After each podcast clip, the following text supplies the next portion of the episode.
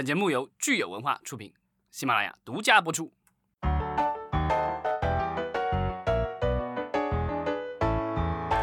好，欢迎大家收听新一期的影视观察，我是老张。大家好，我是石溪。大家好，我是安。对，接接下来我们聊一聊第三季度的国产剧有哪些我们值得期待的。嗯，刚才说了半天，第二季没第二季度没有爆款，那我们第三季度其实就是呼唤爆款。看看这些种子选手里面有哪个能够成为这个爆款的？对，就是刚刚老张说的，就 Q 二其实因为限古装嘛，然后大古装没有，然后 Q 二上了一些，但是还有很多压在 Q 三会上。那有的是跨了两个季度嘛，那个然后今年因为暑期档竞争是尤其激烈，因为一直没出爆款，然后各家平台就会突然间上好多的内容。就你会发现你根本来不及看那些内容，然后像奇艺今年出了一个新策略，以前他还把一个剧分成几季，就是一个月上一部分，就可能至少两三个月上完嘛，十二集一个季什么。今年他什么四十八集啪一次性全给你上了，然后这是跟奈飞的模式很像了，是不是？嗯，就基本上很短的时间内就都上，上全集他上了好几个，《云溪传》上了全集，呃，为了你愿意热爱整个世界上了全集。然后他呃那个白蛇传说好像也是就刚新上的几个，对他而且这些原来你看它的配置啊，都是除了云虚传稍微小一点，其他几个都是电视剧，任嘉伦加杨紫、欢瑞出品的。对，你要搁以前不限古装的时候都能发电视台的剧，对，包括那个为了你愿意热爱整个世界那个唐唐，这个我就猜想啊，嗯嗯，之所以这么做，是不是因为那个那些电视剧制作公司想回款快一点？我觉得，因为你播整个全播了以后，这个就是你开始那个回款，对吧？如果你还没播完的话，那个还是有，我我印象当中好像是有这样的一个计算的规则的。但是其实从宣传的角度，包括其实对片方来说，这样非常不利。其实他最后的，因为你给的资源位啊各方面有限，他对于宣传是有节点的嘛。其实他不利于去打点。你你一次性全上完了，那。一般我们会分，就宣传会会播出前、播出中黄金期，一般会有一你再短的剧会有一个月，你都没有一个月，你一天全上了，他不知道怎么去做宣传。然后很多人，你比方说会员，你看到结局了，你剧透了，你是没办法去做这种舆论的引导啊，这样去做的其实是不太利的。而且你就会发现，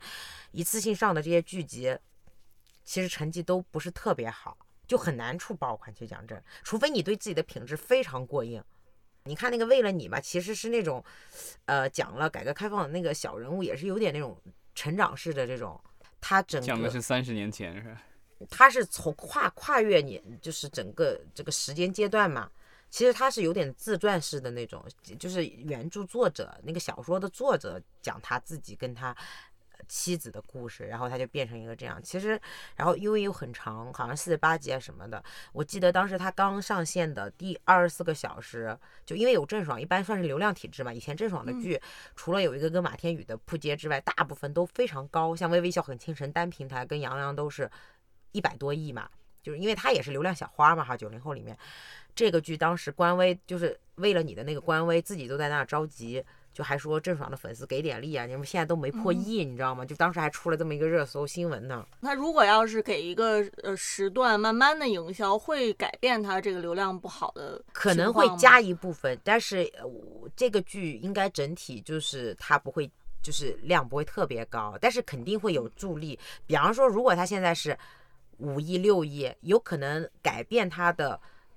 排播模式。有可能再给他加个四五亿，但是你不可能让它变成一个几十亿的爆款，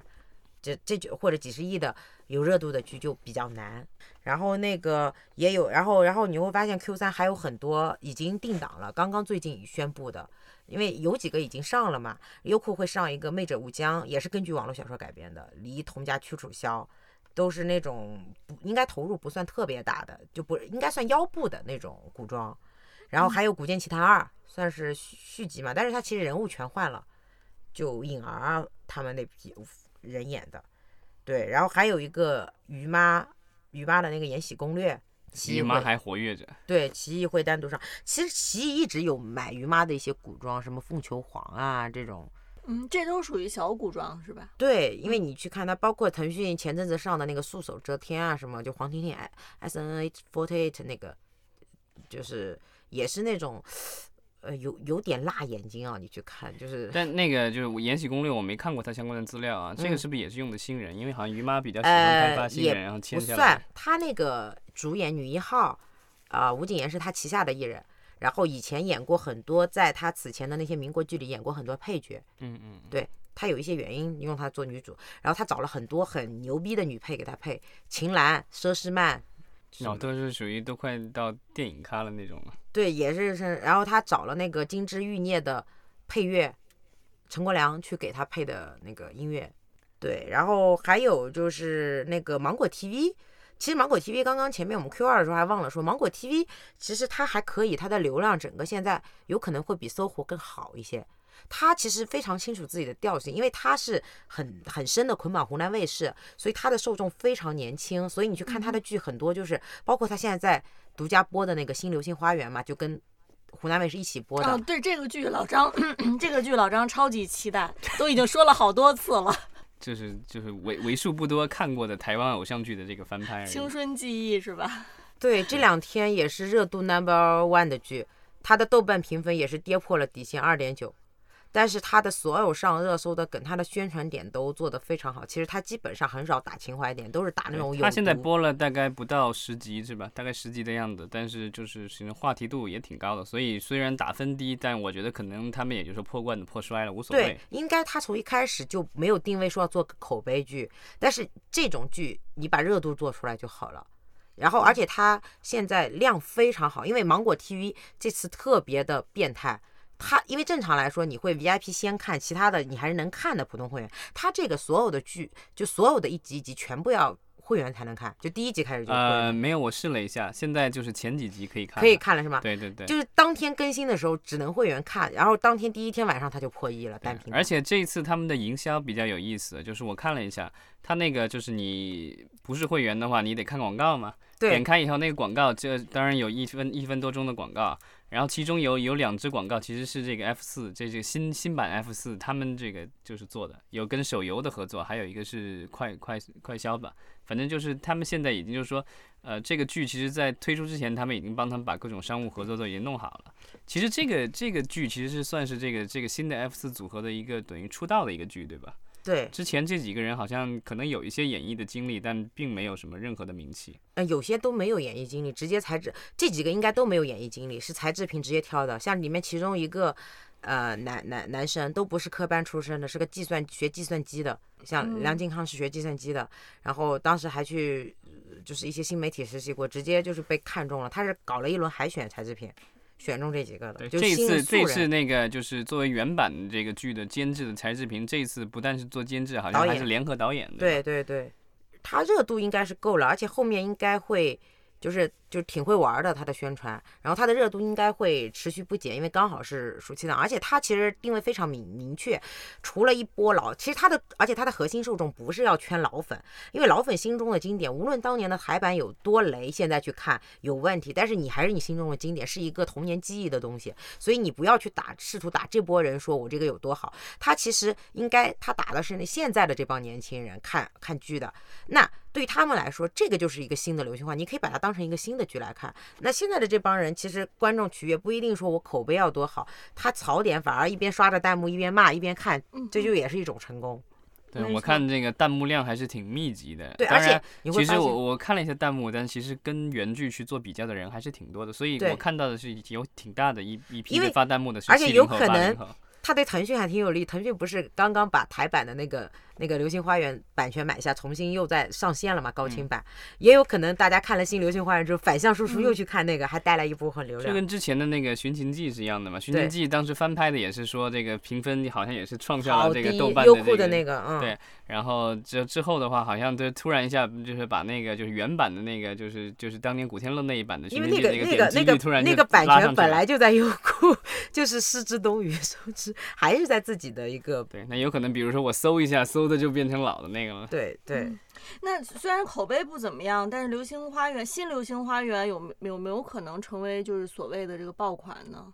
我觉得小爆款已经离不开了吧？嗯现在每天的热搜都是它，而且它有几个做成了一种话题，就是不，而且它不是刷的说我演员帅呀、这种话题，它打了好多这种打的点是那种可能跟一些呃什么经济学呀什么去结合。就会很好玩儿，然后你就会发现很多不是他剧的观众，你因为我刷朋友圈刷到很多他根本没看过剧的，他觉得这个点很好玩儿，他会把那个截图放进去，就是变成了一种就像《战狼》火的时候，什么微商都会去营销它一样，其实这就说明它小范围还是火了。我觉得他其实针对的有一部分的这观众群，可能是比如说类似于像《小时代》那种电影的观众，因为我看的那个风格其实跟《小时代》那特别像，而且郭采洁在里面也客串了一下。对对，对啊就很浮夸。对啊，然后反正就是他应该故事应该是发生在上海，但是反正基本上那个上海是我不大认识的一个上海。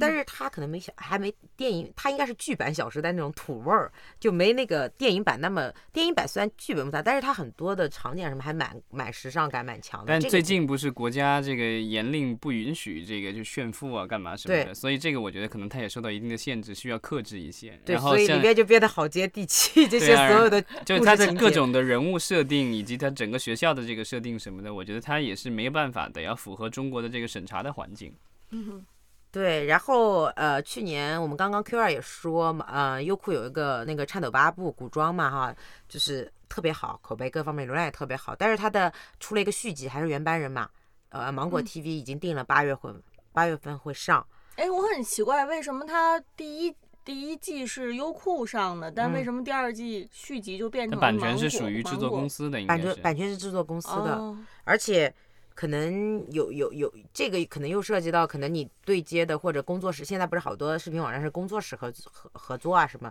那也许工作室有变动，那你可能合作就会受到影响。那你然后平台有时候，比如说跳槽了，那些人会把自己的项目对。对对，这都有可能对。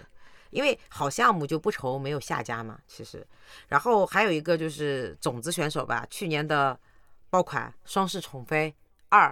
说嗯腾讯要上，但是排期没定，不知道会不会什么就八月份会不会上这样子。对，这个也就是这也是古装，对吧？古装，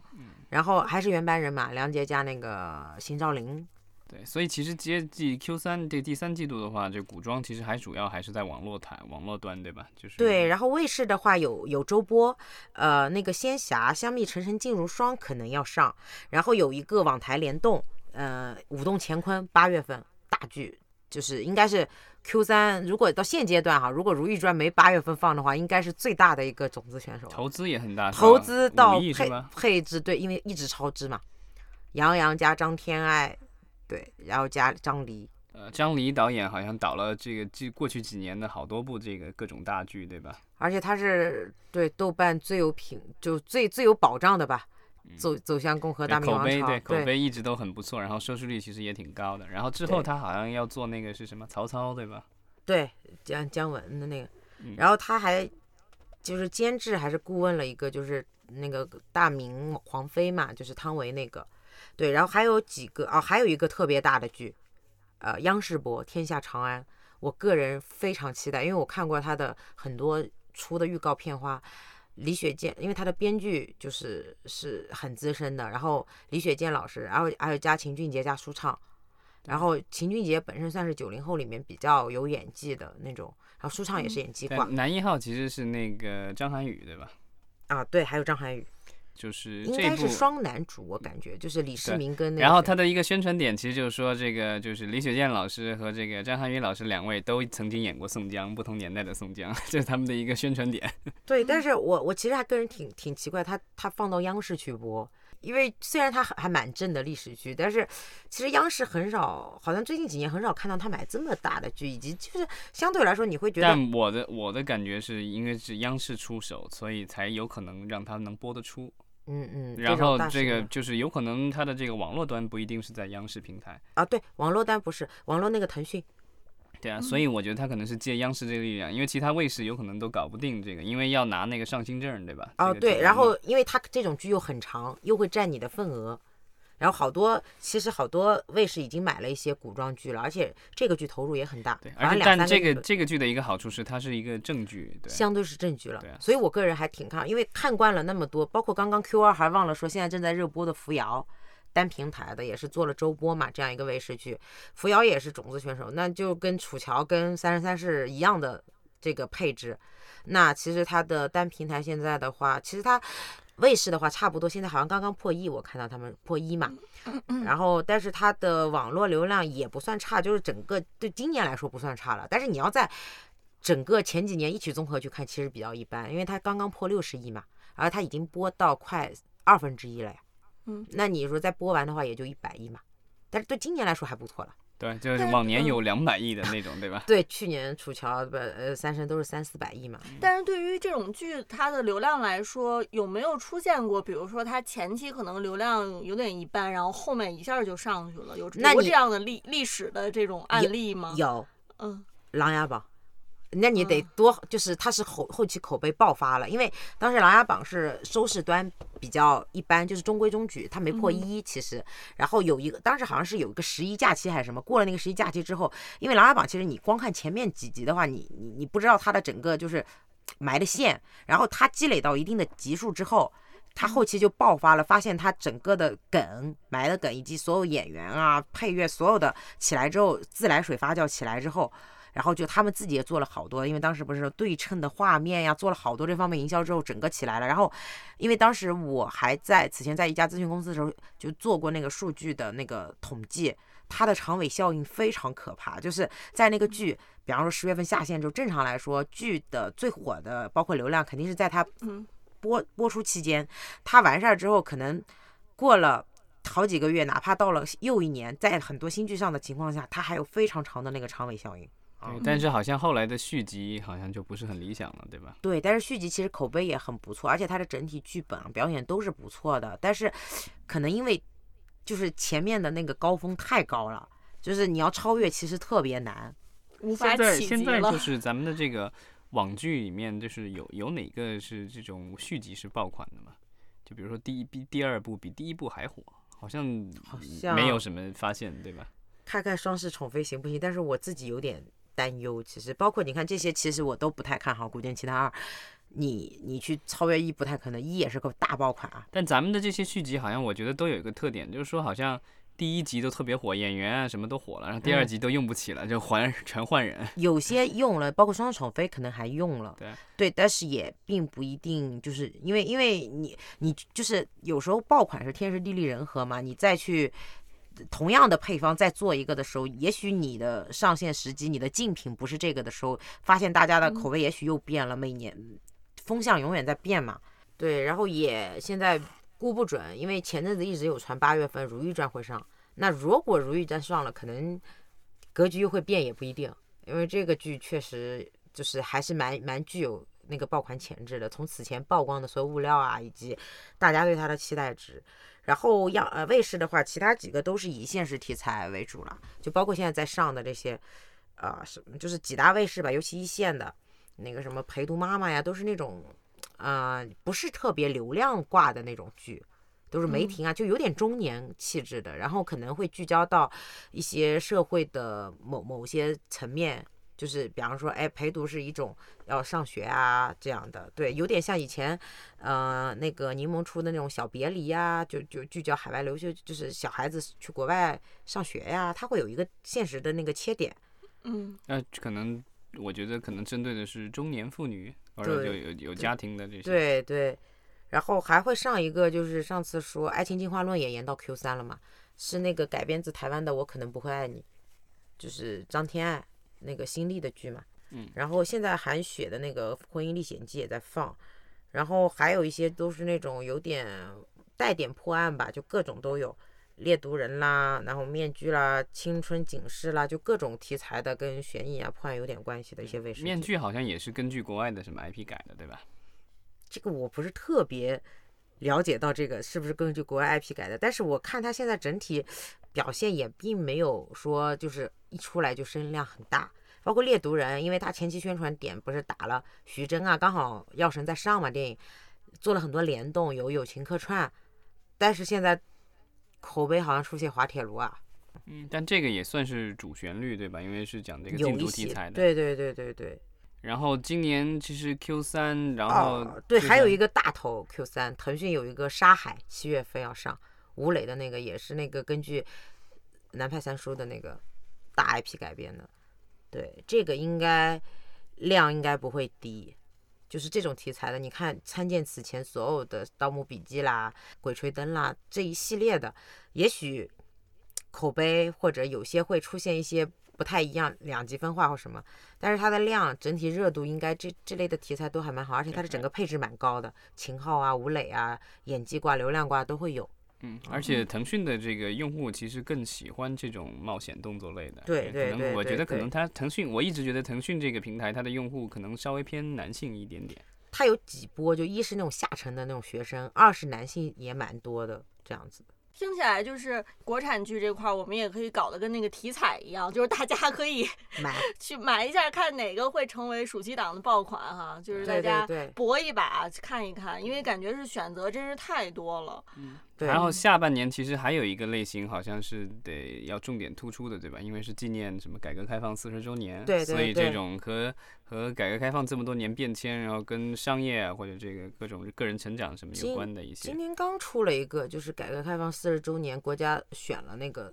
三十部还是二十部那个剧，然后里面就有两两部是下半年的重点 V V I P 选手吧，种子选手嗯，大江大河、侯洪亮他们团队的，对，然后还有呃是呃正午阳光啊的，正午阳光，对他应该是我以前一开始以为他是央视，后来听说是东方加北京联播，然后他应该有上下部，反正很长。然后改革开呃开放嘛，王凯那个董子健加那个杨烁，然后还有一个是那个严歌苓的小说改编的，湖南卫视已经买了，要去对打那个 大江大河的黄晓明樱桃加秦海璐，你迟到了许多年。对，嗯。然后前期看了这些物料都非常不错，哎，我看到好像是黄晓明加那个那樱桃樱桃加秦海璐，啊，还也有，对呃都有对对，然后还有就是呃，baby baby 的那个黄轩的那个创业时代也是他那个改革开放，然后好像我看到里面还有赵丽颖的那个商战的那个我和你的清晨时光都算改革开放四十周年，他推荐的一些剧目，对，我觉得这个可能他们都会往这个方面靠吧，因为如果就是你能能贴上这个所谓的这个就是政府推的这个热点的话，也许就是上新啊或什么可能会容容易一些。就这些基本上应该都是上新定制的，就已经可能买了那个那个。就是版权嘛，其实好多都在排播的里面，而且金九银十就是咱们刚好 Q 三过完的那个八月，接着九月开始，应该会有特别多的这种主旋律啊，这个题材的。对，因为是这个十月份就国庆了嘛，所以基本上九月开始预热，十月份的话基本上就是不管是电视还是电影，可能都有一批这个主旋律的这个出现。对，然后还有一些可能大古装有希望在 Q 三、Q 四上。对，因为今年其实你会发现好多黄金档的古装，它虽然就是老张说的线，但是它有一定份额是可以上的，但是好像都没怎么用这些这些电视台，那它可能要留着放大放大招了。也许有些要到那个跨跨年课岁档嘛，就是那个一月前十二月，还有一些也有可能他要完成他这个主旋律的指标以后，才能可能才考虑这样的一些东西，对。但是其实我我我我个人